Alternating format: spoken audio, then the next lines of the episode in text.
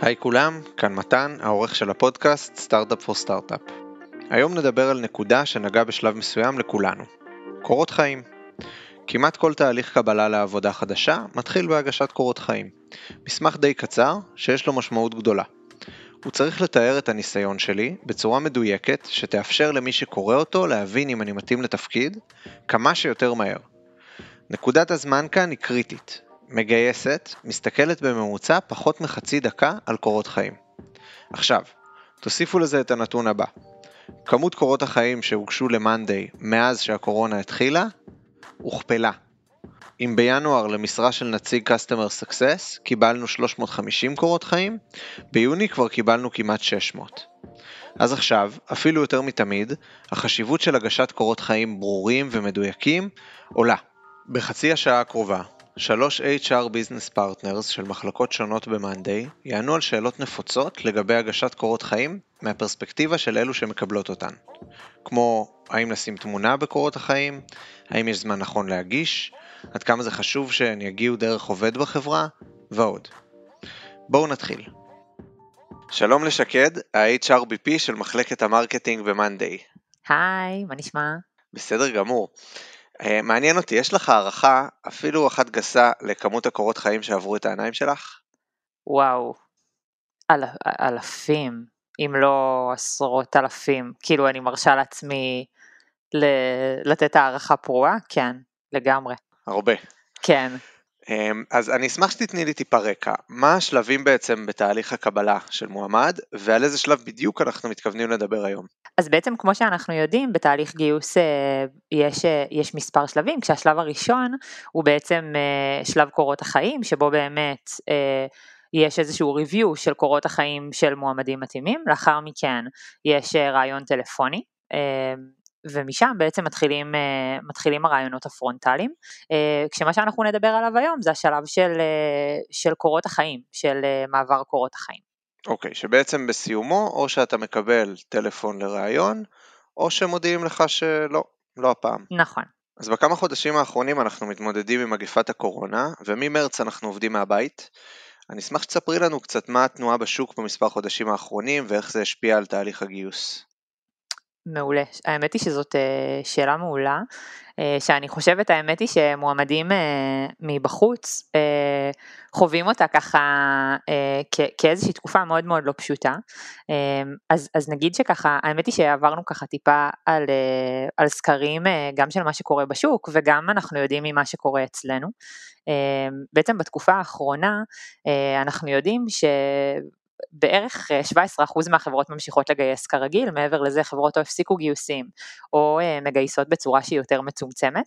מעבר לזה גם יש אה, לא מעט עובדים שיצאו לחל"ת או שפוטרו בעקבות קיצוצים בגלל הקורונה, מה שגרם לזה שבאמת השוק מאוד רווי במועמדים מאוד מאוד טובים שמחפשים את המשרה הבאה שלהם. ובאמת מהצד השני חברות מפסיקות לגייס או מגייסות בצורה שהיא הרבה יותר מצומצמת אה, ובאמת זה יוצר איזשהו חוסר איזון אה, בין היצע המשרות לבין כמות המועמדים שמגישים לכל משרה. סתם אם ככה נסבר את האוזן איפה, איפה הדבר הזה בא לידי ביטוי ב-Monday אז ככה בדקנו ואם בינואר אה, קיבלנו 3,234 קורות חיים לכל המשרות שלנו אז ביוני שאצלנו המשיכו לגייס כרגיל קיבלנו ממש מספר כמעט כפול של קורות חיים למשרות השונות, שזה 6,172, אה, מה שבאמת מאוד מראה את השינוי במה שקרה בשוק. ש, שמה שאנחנו לוקחים מזה זה שבאמת שוב מהעיניים של המועמד אם פעם באמת אה, זה היה שלב שהוא ככה מלחיץ לשלוח קורות חיים ולחכות לתשובה, אז עכשיו הוא גם באמת אפילו קצת יותר מתסכל, כי באמת מועמדים חווים שעל כל משרה שהם, אה, שהם מגישים קורות חיים יש יותר מועמדים אה, שמתחרים מולם בשוק ובעצם הם פחות ופחות מקבלים אה, טלפונים וממשיכים תהליך. אז כדי לעזור למועמדים לדייק באמת את השלב הזה, שידעו שהם עברו בגלל או לא עברו בגלל התאמה או חוסר התאמה ולא בגלל איזה טעות טכנית בקורות חיים, אני אשמח שתספרי לי מהעיניים שלכן, המגייסות, איך קורות חיים טובים נראים. אה, אז האמת היא שבשביל להבין את זה אני חושבת שמאוד מאוד חשוב אה, להבין את הקונטקסט. שלב של סינון קורות חיים הוא שלב שבו באמת כמו שאמרנו מתקבלים הרבה מאוד קורות חיים ובעצם מסננים אותם מאוד מהר אם זה מגייס או מנהל מגייס אה, ככה שבעצם בממוצע קורות חיים של כל מועמד שמגיש מועמדות נצפים בערך 15 שניות עד שמתקבלת החלטה. ובשביל, אה, ו, ובעצם מתוך זה, מה שאנחנו מבינים זה שמאוד מאוד חשוב שקורות חיים אה, ש, שאנחנו מגישים יהיו מאוד תמציתיים ומאוד ברורים. אה, ואם ניתן ככה את, אה, את כלל האצבע הבאמת כללי יחסית, הוא שאנחנו פשוט צריכים לראות שקורות החיים שלנו מספרים סיפור ברור מאוד, שבמעבר מאוד מהיר אנחנו יודעים להגיד מה המועמד עשה או לא עשה, ו, ובאמת איך, אה, איך קורות החיים שלו הופכים להיות רלוונטיים או לא רלוונטיים לתפקיד. אמ, אני חושבת שזה ממש הדבר המשמעותי שבהכנה שלנו את קורות החיים אנחנו צריכים להבין, להיות תמציתיים, לספר איזשהו סיפור ולהבין באמת מה העיקר ומה הטפל להגשת המשרה, אה, להגשת הקורות החיים למשרה הספציפית שאליה אנחנו מגישים. אני כן אולי אפילו אוסיף ש, שלכן זה אומר ש... אין קורות חיים שהם בהכרח טובים. כלומר, יש קורות חיים שהם מתאימים או לא מתאימים למשרה. מה שחשוב לדעת זה האם המנהל המגייס או המגייס הבין את זה ברגע ש... שהוא קרא את קורות החיים שלנו. כלומר, אנחנו נצטרך לדייק את קורות החיים שלנו ככה שהם יהיו מספיק ברורים במעבר שהוא, שהוא מהיר אה, על השלב הזה. מעולה, תודה רבה שקד. תודה לכם. אז עם הקווים הכלליים האלו בראש, נעבור עכשיו לנוי גורביץ', ה-HRBP של מחלקת ה product שלנו, שבשנתיים האחרונות עסקה בגיוס למחלקות ה consulting, partners ו product ב Monday. היי נוי. היי כולם. אה, נוי, אספנו מהמגייסות שלנו, כמו שאת יודעת, שאלות נפוצות, שהן מקבלות מחברים, מכרים, משפחה, לגבי כתיבת קורות חיים. מה נכון, מה לא נכון, מה כדאי, מה לא כדאי. אז אני אצג את המועמדים שלנו, ונעבור שאלה-שאלה. סבבה? אני מוכנה. אה, רק חשוב לי להדגיש לפני, אה, שאני אתן אה, קווים מנחים שנכונים לניסיון שלנו ב-Monday. תמיד יש יוצא דופן ואין משהו שהוא טוב או לא טוב, אבל מה שאני אגיד זה דברים שלמדנו מהניסיון שלנו כ-HR ב-Monday. אז שאלה ראשונה, האם לכתוב את הקורות חיים שלי בעברית או באנגלית? אה, אז אני חושבת שעדיף באנגלית, במיוחד אם אתם מגישים למאנדיי. אה, הסיבה זה בגלל שאנחנו עובדים בסביבה שהיא מאוד גלובלית, אה, גם הישיבות, גם התקשורת בארגון, הכל הכל באנגלית. גם יש שיחות מסדרון שבאנגלית עם אנשים שמדברים אפילו רק אנגלית ולא מדברים עברית בכלל. אה, אז אני חושבת שכשכותבים אה, קורות חיים באנגלית זה נותן עוד איזושהי אינדיקציה של אה, התאמה לעבודה. אני אוסיף שגם אם כותבים בעברית זה גם בסדר, אנחנו ממש לא נפסול על זה, אבל אני כן חושבת שאנגלית תיתן איזושהי אינדיקציה ככה יותר טובה קצת על ידע בשפה. השאלה הבאה היא קצת גדולה, זה משהו שגם אני הסתבכתי איתו מאוד. מה הסדר הנכון של קורות חיים? מה לשים קודם? השכלה, תעסוקה? אה, והאם תמיד להתחיל מההווה וללכת אחורה, או דווקא להתחיל מהעבר וללכת קדימה? אה, אחלה, אז קודם כל אני אתחיל מזה שתמיד תמיד להתחיל מההווה אה, ואז ללכת אחורה. מה שצריך להיות למעלה זה החלק של היום, של 2020. ואז אנחנו יורדים במורד הקורות חיים עם כל העבודות שעשינו לפני. מבחינת השכלה או תעסוקה, אמ, זה מאוד תלוי במצב שאנחנו נמצאים בו בקריירה. אה, אם אנחנו בתחילת הקריירה, הייתי כן אה, מציעה לשים את ההשכלה למעלה, אה, כי ככה בתחילת הקריירה אחרי תואר בעיקר, אנחנו, זה, זה הניסיון המשמעותי שיש לנו כדי להתחיל בעצם לחפש את העבודה הראשונה שלנו. אם אנחנו בסיטואציה בקריירה שאנחנו כבר ככה יותר מנוסים, עם מספר יותר גדול של תפקידים, אז הייתי מציעה להתמקד קודם כל ב... התפקיד הנוכחי, אה, וכמובן לכתוב את ההשכלה פשוט אה, בתחתית העמוד. עדיין צריכה להופיע. ככה זה נותן אה, איזושהי תמונה למגייסת שקוראת את הקורות חיים, איזושהי תמונה יותר ברורה של איפה אני עומד היום, וקצת יותר אינדיקציה כזה על מה השלב שלי בקריירה. ומה לגבי טייטלים? האם אני צריך לפרט קצת מעבר לשם של התפקיד שעשיתי? אז לגמרי כן, אני חושבת שמאוד חשוב שכותבים את הטייטל, אז לתת איזשהו משפט, שניים, על מה זה, איזשהו תחום אחריות מרכזי, טיפה כדי לכוון. אה, אני אפילו אתן דוגמה, יש תפקידים בתעשייה שהטייטלים שלהם הם מאוד דומים. אה, למשל אנליסטים, יש product analyst, יש business analyst אה, ועוד ועוד. אז ברגע שכותבים תפקיד מסוים וכותבים מתחת לתפקיד באיזושהי שורה טיפה על התחום אחריות העיקרי, אז זה נותן ישר כזה קונוטציה של איזה תחום זה שייך. אני יכולה לתת עוד דוגמה, למשל מישהו שכותב שהוא VP Sales. אז uh, לפעמים זה נותן לי ישר אינדיקציה, וואו, VP Sales, יכול להיות שהוא ניהל עכשיו איזושהי קבוצה מאוד גדולה, uh, ויכול להיות גם שלא, יכול להיות שהוא היה הראשון באיזשהו סטארט-אפ ועשה שם הכל מהכל, וזאת ההגדרה שלו. Uh, ששתי האופציות הן בסדר גמור, רק כדי שלי יהיה מושג ואני אבין uh, אם זה מתאים למה שאני מחפשת, אז כשכותבים מתחת uh, הייתי one man show, עשיתי הכל מהכל, אז כשכותבים uh, ניהלתי uh, צוות של עשרה אנשים, זה הופך את זה להרבה יותר ברור כלפי מי שקורא את זה. אה, אז כן הייתי מציעה לתת איזשהו פירוט אה, מצומצת על הטייטל. ומה לגבי לפרט מעבר לשם של חברה? נגיד עבדתי בחברה X, האם כדאי לי לפרט את התחום עיסוק של החברה הזו? אה, אני לגמרי חושבת שכן, אני חושבת שכשאנשים כותבים את שם החברה, לא תמיד כל מגייסת שרואה את הקורות חיים היא מכירה את השם הזה. אה, עכשיו נכון, אם אה, לא תכתבו זה עדיין בסדר גמור, אנחנו ניכנס לגוגל, ניכנס ללינקדאין, נבדוק אה, מה זאת החברה.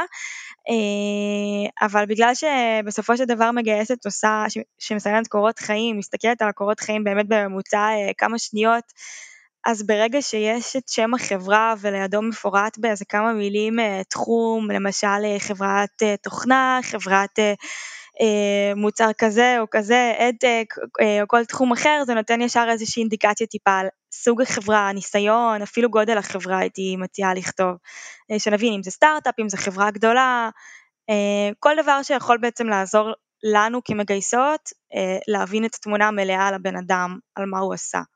אז אם אנחנו מדברים על תמונה מלאה, אני צריך לכתוב את כל העבודות שעשיתי לאורך כל ההיסטוריה שלי, ממש הכל?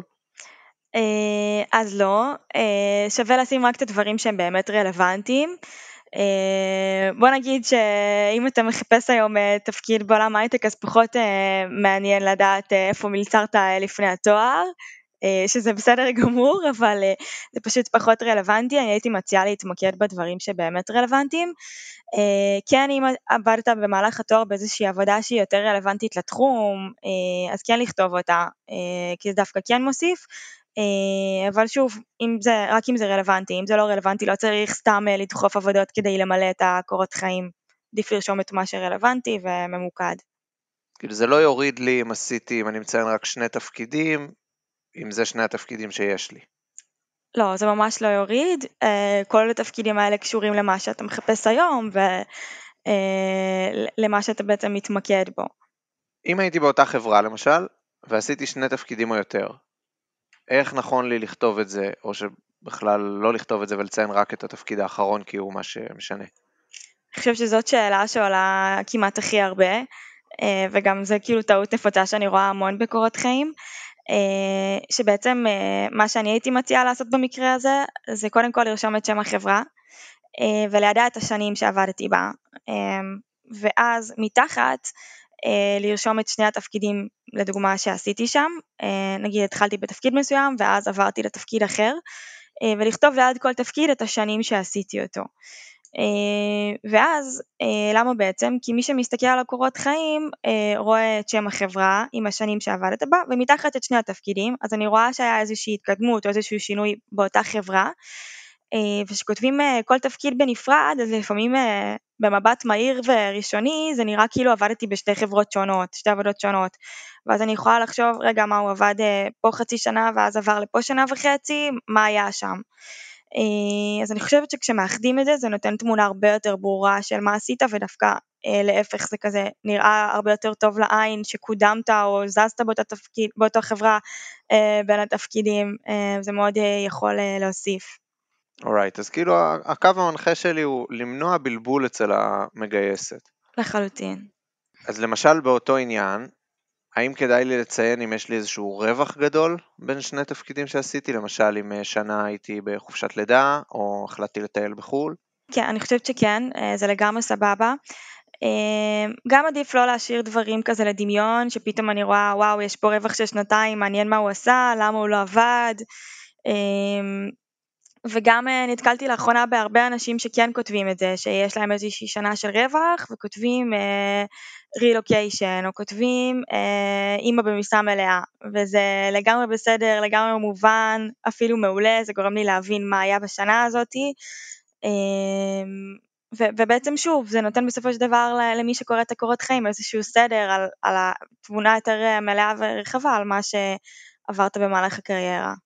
משהו שאני הסתבכתי איתו הרבה כשהגשתי קורות חיים, זה עד כמה להיכנס לכל מיני דברים שעשיתי שהם אקסטרה, שהם לא בדיוק ב... נכנסים לקטגוריה של עבודה. נגיד אם היה לי איזשהו ציון טוב, או הצטיינתי במשהו, או היה לי פסיכומטרי טוב, זה דברים שלדעתך כן שווה לציין, או שזה כזה פושרי? אה, אז לדעתי אם יש אה, סממני הצטיינות, כמו שציינת, לגמרי תדגישו אותם. אה, שוב, אם אין, הכל בסדר, זה ממש לא משהו שהוא חובה, אבל אם יש, אז כן חשוב לציין, למשל ציון פסיכומטרי גבוה, למשל הצטיינות בלימודים, אם זה בתואר או באיזה קורס מסוים יוצא דופן שעשיתי. Uh, הצטיינתי בעבודה ועשיתי איזשהו פרויקט יוצא דופן בעבודה. Um, היום אני עובד ב-X, אבל תוך כדי אני מתנדב באיזושהי עמותה, עמותה שהקמתי, כל מיני דברים שהם ככה קצת אקספשיונל, uh, uh, לגמרי שווה לציין אותם. ככה באמת תורם להכיר אפילו עוד יותר את הבן אדם שעומד מולנו מאחורי הקורות חיים. עוד שאלה שעלתה המון פעמים, היא האם לשלוח מכתב מקדים או איזושהי הקדמה לקורות חיים? אה, אוקיי, אז אני חושבת שלא. אה, אנחנו מקבלים הרבה קורות חיים עם מכתב מקדים, אה, שהמכתבים כתובים טוב וזה אחלה מכתבים, בסופו של דבר אני אלך לקרוא את הקורות חיים עצמם. אני חושבת שזה פשוט לא מוסיף, זה גם לא מוריד, אבל מה שאני אחפש זה עמידה בקריטריונים למשרה המתאימה, וכנראה שאת זה אני יותר אוכל להבין מקריאה של הקורות חיים עצמם ופחות מהמכתב.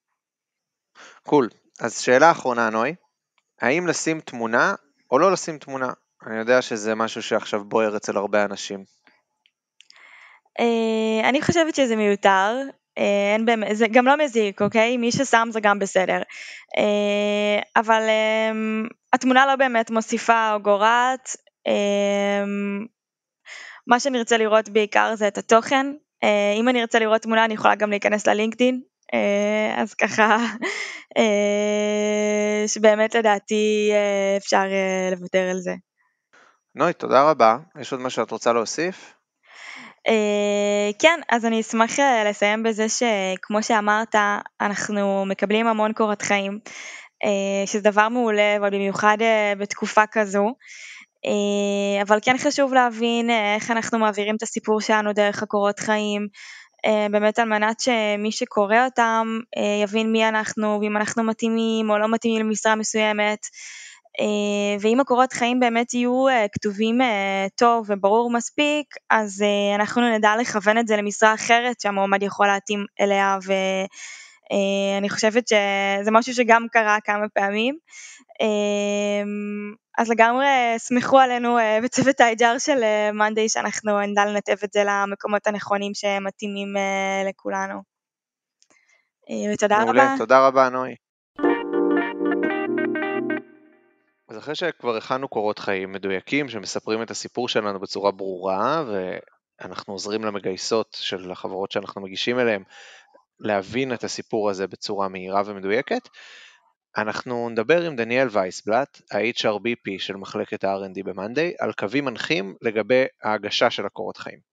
את השאלות האלה גם אספנו מתוך צורך של מועמדים שעלה, ואני מאוד מזדהה איתם, זה דברים שחשבתי עליהם גם בתהליך הקבלה שלי ל-Monday. היי דניאל. היי. אז תספרי לי קצת על התהליך שאת עברת ב-Monday, את איתנו... בכיף. אז באמת אני הצטרפתי, ה-HR היה מאוד מאוד קטן, זה היינו רק אני ועוד אה, מישהי אחת ב-HR. אה, שזה היה סופר מרגש. זה אומר שכשנכנסים לסטארט-אפ אה, קטן, עוד יחסית בתחילת דרכו, אז אתה עושה הכל מהכל, שזה סופר מאתגר. הנטייה הטבעית שלי והניסיון שלי לפני זה זה גיוס אה, טכנולוגי.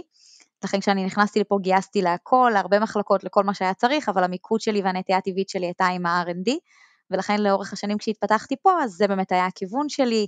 אה, לאחר תקופה מסוימת, אה, כמובן שה-HR מאוד מאוד גדל, אני לקחתי את הכיוון של הגיוס הטכנולוגי, הייתי מגייסת הטכנולוגית פה איזה שנה וחצי, כמעט שנתיים, ואז כיאה לסטארט-אפ אה, כמונו ו-Monday שהוא בהייפר גרוס, גדלנו מאוד מאוד מהר. אז גם הצוות שלי, היום אני מובילה את הצוות של הגיוס הטכנולוגי וגם ה-HRBP של ה-R&D כבר שנה פלוס.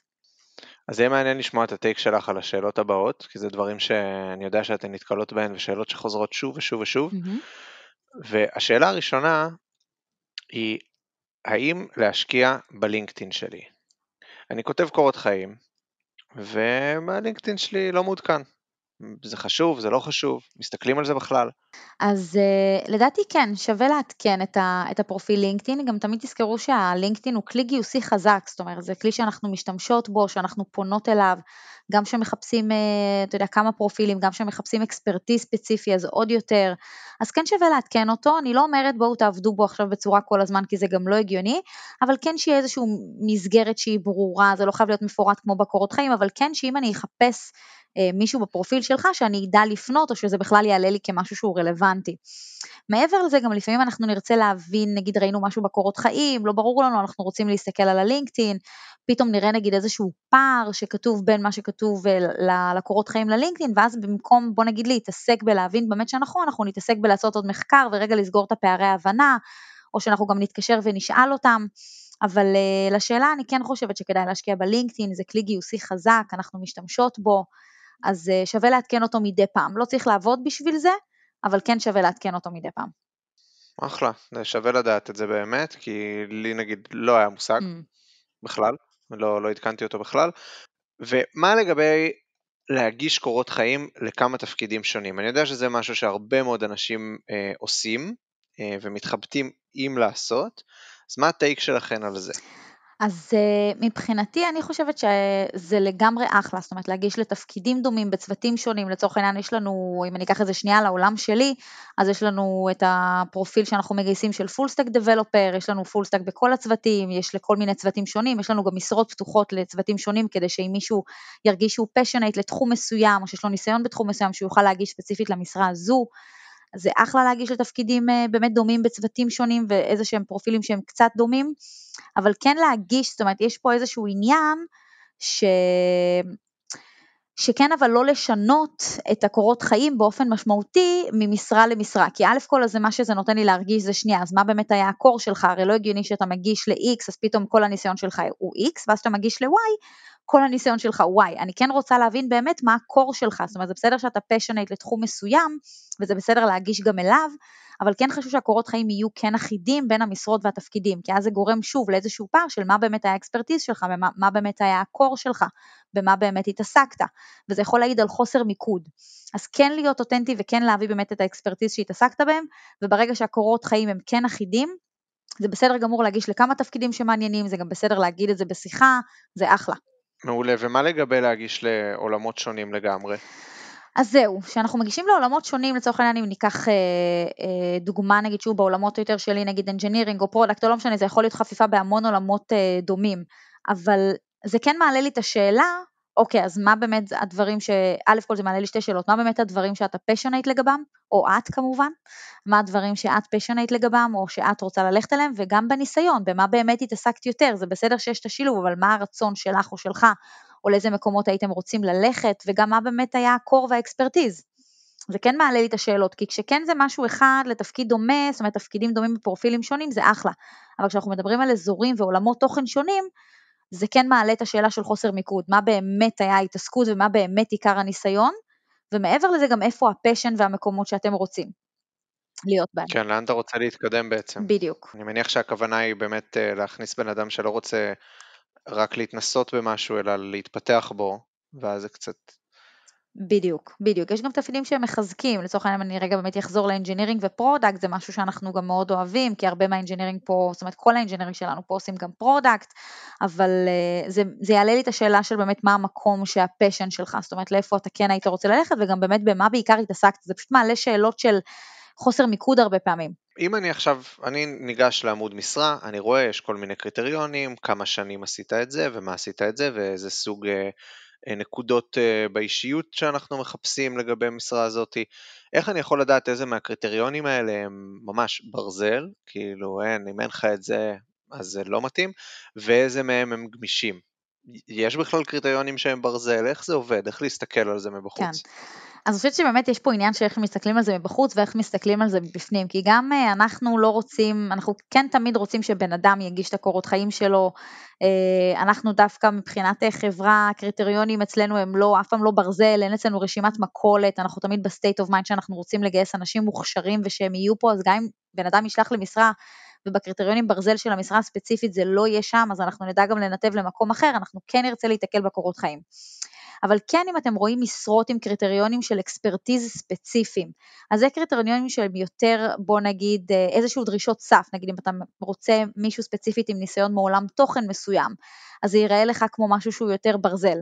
אבל כן, אני עדיין בעד תמיד לשלוח אה, וכן להציג את עצמך, ולא לא להיצמד לקריטריונים, כן כשרואים איזשהו משהו אקספרטיז מאוד מסוים וצריך איזשהו עומק בעולמות תוכן מאוד מאוד ספציפי, אז זה כן מעיד על ניסיון שאנחנו נרצה למשרה הזו, אז צריך לקחת בחשבון שיכול להיות שלמשרה הזו זה באמת לא יתאים בגלל הניסיון הספציפי שאנחנו מחפשים, אבל אני עדיין אומרת שזה לא צריך אה, לעצור אותנו מלשלוח. אנחנו כן נרצה לפגוש קורות חיים, כן נרצה לפגוש אנשים מוכשרים, אם זה לא יתאים, תמיד תזכרו שהמערכת הפנימית עובדת מאוד אחרת, זאת אומרת אם זה לא יתאים ל-X, אנחנו יכולים ויודעים להעביר את זה ל-Y. אז uh, אני בעד לשלוח. את יכולה טיפה לפרט על זה? כאילו, מה זאת אומרת אתם יכולים להעביר את זה ל-Y? אם אני מגיש קורות חיים ואני לא מתאים לתפקיד מסוים, זה לא פשוט... זהו? כאילו נשלל וביי? ממש לא, ממש ממש לא. אז מה, איך זה עובד? בטח, אני מקבלת קורות חיים נגיד למשרה ספציפית, זה לא מתאים לי כי בדיוק אני מחפשת באמת עולמות תוכן או ניסיון סופר סופר ספציפי, אבל עדיין אני יודעת שיש לי עוד מלא משרות, ואני מעבירה אותו פשוט למשרה אחרת ומדברת איתו משם. אני לא שוללת, אני, אנחנו אף פעם לא מסתכלים על קורות חיים לפר משרה, אנחנו מחפשים את זה פר מאנדיי, ואם הוא לא מתאים לי למשרה אחת, הוא יכול להתאים לי לעוד חמש משרות שונות. אני אתקשר כמובן ואשאל אותו אם זה משהו שיכול להתאים לו, כי בן אדם ששולח למשרה מסוימת, אני רוצה גם לדעת שאם הוא פתוח לעוד אופציות, אבל זה כבר up to him. יכול גם, אנחנו מעבירים קרוס מחלקות, קרוס משרות, בתוך דומיינים, מחוץ דומיינים. קורות חיים מבחינתנו אנחנו לא מסתכלים עליהם כמשהו שהוא אה, בנקודה אחת מאוד ספציפית. זה יכול להתאים לעוד המון משרות, זה יכול להתאים לעוד המון מקומות, אם זה עוד יותר, זה, זה קורות חיים שהם נראים לי פרופיל מצוינות ומישהו שהוא מוכשר, אני אדבר איתו either way, ובוא אני אספר לך שגם יש לנו מקרים שאין לנו משרות פתוחות בכלל, וקיבלנו קורות חיים, וייצרנו משרות עבור אנשים, כי אנחנו מחפשים אנשים מוכשרים. אז אני כן חושבת שתמיד לשלוח, אנחנו יודעים לנתב אחד לשני ולהעביר אחד לשני, וזה קורה פה המון, להעביר ממשרה X למשרה Y. אם למשל אני קרוב לקריטריון מסוים, אבל יש לי עוד איזה חצי שנה עד שאני אוכל להגיד וי, יש לי צ'ק על זה, אז מה, את ממליצה לחכות? או לשלוח ולציין שאני בדרך לשם, או בצורה כזו או אחרת? מה, מה, איך לשחק את זה? אני כן חושבת אני, של לשלוח. אני בעד לשלוח. Uh, הרבה פעמים גם אנחנו לא מחפשים, אתה יודע, את הרשימת מכולת, וגם הליד יכול להיות דבר שהוא מהמם ופתאום מתגלה כמשהו שהוא אה, שהוא לא, לא משמעותי, זאת אומרת גם תחשוב ששוב אני אגיד הפרספקטיבה שלה מבחוץ היא לא הפרספקטיבה שלה מבפנים. והרבה פעמים נגיד גם יש פערים מסוימים אבל אנחנו מאוד נתלהב מהבן אדם, מההוויה שלו, מהאסנס, הוא מאוד יתאים לנו לקלצ'ר, בוא נגיד שאנחנו ניקח את הגאפים האלה ונעשה רמפה ביחד. אז דווקא לא לחכות את החצי שנה, זה בסדר גם לשלוח עכשיו, ואם זה לא יתאים עכשיו אז אנחנו נשלח שזה כרגע לא מתאים, ואנחנו גם נדע לפנות אליך עוד כמה חודשים, או שאתה תחזור אלינו עוד כמה חודשים. אבל אני חושבת שלא לחכות, שווה שאנחנו נראה, שווה שגם לתת לנו לקבל את ההחלטה אם זה פער שאנחנו רוצים להתמודד איתו ויכולים להתמודד איתו כרגע או לא. אני כן בעד לשלוח. זאת אומרת, תמיד תחשבו שלנו גם יש את ה... אנחנו מחוברים לכל הקונטקסט ולכל הביג פיקצ'ר שחסר לאנשים מבחוץ. אז לכן כשאנחנו מסתכלים על קורות חיים, יש לנו עוד המון דברים שאנחנו מסתכלים עליהם והמון, שינו, והמון בוא נגיד שיקולים, ואנחנו רואים תמונה שהיא מאוד רחבה, עם המון משרות, אנחנו יודעים בדיוק איפה המקומות שאנחנו מוכנים לקחת את הגאפ, יש מקומות שאנחנו פחות יכולים, אבל בוא נגיד שאנחנו נשמח לקבל את ההחלטה ולא לפספס, אנחנו תמיד נעדיף לא לפספס. ונניח ושלחתי וקיבלתי תשובה שלא. עברה חצי שנה או כמה זמן שזה לא יהיה, האם לשלוח שוב, או שכבר די, פדיחה, כאילו לא עברה שנה ושחרר אותה? וואי, זו שאלה מצוינת, כי המון שואלים אותה, ואני בטוחה שתמיד יש את הקונפליקט, רגע, לשלוח, לא לשלוח, גם אפילו מעבר לזה. אנשים שגם היו בתהליך, ואתה יודע, וזה לא, וזה לא היה המאץ' הנכון באותה נקודת זמן, והם שואלים את עצמם, רגע, אז עכשיו לשלוח עוד פעם, לא לשלוח עוד פעם. כן לשלוח, חד משמעית תשלחו. שוב, תיתנו לנו לקבל את ה, את ה... להבין את השיקולים שלנו, זאת אומרת, אנחנו נעדיף לא לפספס. אחד הדברים הכי שאני רוצה שיעברו גם, זה שאל תקבלו את ההחלטה עבורנו. בואו תיתנו לנו את ההזדמנות. כן, אנחנו לא רוצים לפספס, כן לשלוח קורות חיים עוד חצי שנה. ההפך, זה מראה לנו גם על מוטיבציה ספציפית אלינו, שזה אחד הדברים שמאוד מדליקים אותנו, להראות מוטיבציה לחברה מסוימת, שאתה, שזה, רואים שאתה מאוד מתחבר לחברה, אתה רוצה להיות חלק ממנה, אתה מתחבר ל product, הקונסיסטנטיות הזאת, היא דווקא מאוד לטובת האנשים ששולחים. זה סופר מרגש אותנו לראות אנשים שהם באופן קונסיסטנטי, נורא רוצים לבוא ולעבוד ב-Monday, זה נורא עושה לנו את זה. אז כן להפעיל שיקול דעת, לא לשלוח מן הסתם כל חודש, אבל כן, אה, אחרי חצי שנה זה זמן שהוא לגמרי אחלה, וזה זמן שדברים יכולים להשתנות ולנסות, כן לנסות אחרי חצי שנה וכן לשלוח לדעתי. קול, cool. וזה מה שאת חושבת שהוא נכון לרוב החברות, או שזה יותר ספציפי למאנדיי ממה שאת מכירה? אני חושבת שחצי שנה זה, זה כן, אה, בוא נגיד שזה כן תקופת זמן שהיא, אתה יודע, שהיא יכולה להיות משמעותית. אה, אני לא יכולה להעיד בשביל חברות אחרות, אני כן חושבת שגם לחברות אחרות ולפי מה שאני מכירה מגייסות ועל ה-state of mind, אני כן חושבת ששווה לנסות, כי תמיד תחשבו שמה, זה לא, זה לא, בוא נגיד שזה ווין ווין, כאילו, אז גם הראיתם מוטיבציה לחברה, גם שלחתם בשביל מגייסת לעשות את השלילה הזאת, זה לא לוקח לה משאבים הרבה בכלל, ואני כן חושבת שצריך לשלוח אחרי חצי שנה, אני חושבת שאצלנו אני יכולה להעיד שכן בתוך מאנדיי אנחנו נשמח לראות אנשים שרוצים להיות פה חלק וששולחים אה, בוא נגיד כל חצי שנה. אוקיי, okay, ויש לי עכשיו איזו שאלה שהיא ככה גדולה ומאתגרת, ואני יודע שהיא מגיעה המון המון המון המון המון פעמים. יאללה, תן לי את זה. עד כמה להתעקש על לשלוח קורות חיים עם המלצה ממישהו מהחברה? אוקיי. Okay. כי זה ככה טאפ קוקי שיאללה, אנחנו חייבים לדבר עליו. כן, לגמרי. טוב, אז ברגע שיש, בוא נגיד שיש כמה סוגי המלצות, ברגע שיש באמת קשר אישי, אז כן, להתאמץ, להגיע לבן אדם הזה, זה גם לא יהיה לכם הרבה מאמץ, כי אם אתם מכירים אותו מאוד מאוד טוב, אז כמובן שלא תצטרכו להתאמץ הרבה כדי להגיע אליו. אני חושבת שבמקרים האלה לחלוטין שווה, יש משמעות גדולה מאוד למי שמגיע מהמלצה אישית, זאת אומרת מהיכרות אישית או מעבודה אישית, יש לזה פקטור מאוד משמעותי. אנחנו מאוד סומכים על האנשים שנמצאים פה ועל השיקול דעת שלהם, לכן ברגע שיש המלצה מהיכרות באמת אה, אישית, זה פקטור מאוד מאוד גדול ואנחנו נתייחס לזה גם כמובן בהתאם. ברגע שאין היכרות שהיא אישית עמוקה ואנחנו גם אה, מבררים, זאת אומרת גם חברות מבררות, ברגע שנשלח דרך המלצה, דרך ריפרל, אז אנחנו שואלים מה עומק ההיכרות, מה עומק ההמלצה, כדי שנדע להתייחס לזה גם בהתאם ולקבל את כל הקונטקסט. ברגע שאין היכרות שהיא באמת מעמוקה, מעמיקה, סליחה, או מישהו יכול אה, להעיד עליכם באופן אישי, חבל פשוט שתבזבזו את הזמן להגיע לאנשים האלה ועד שתגיעו אליהם ועד שהם ישלחו את הקורות חיים ועד שפה ועד ששם, אז לא להתאמץ, כן, במצבים האלה אז אפשר גם לשלוח דרך ה career page, זה בסדר. אל תתאמצו ותבזבזו את הזמן שלכם בלמצוא את הבן אדם שאולי אתם מכירים דרך גורם שלישי, רביעי וכדומה, לא לבזבז על זה את הזמן, חבל.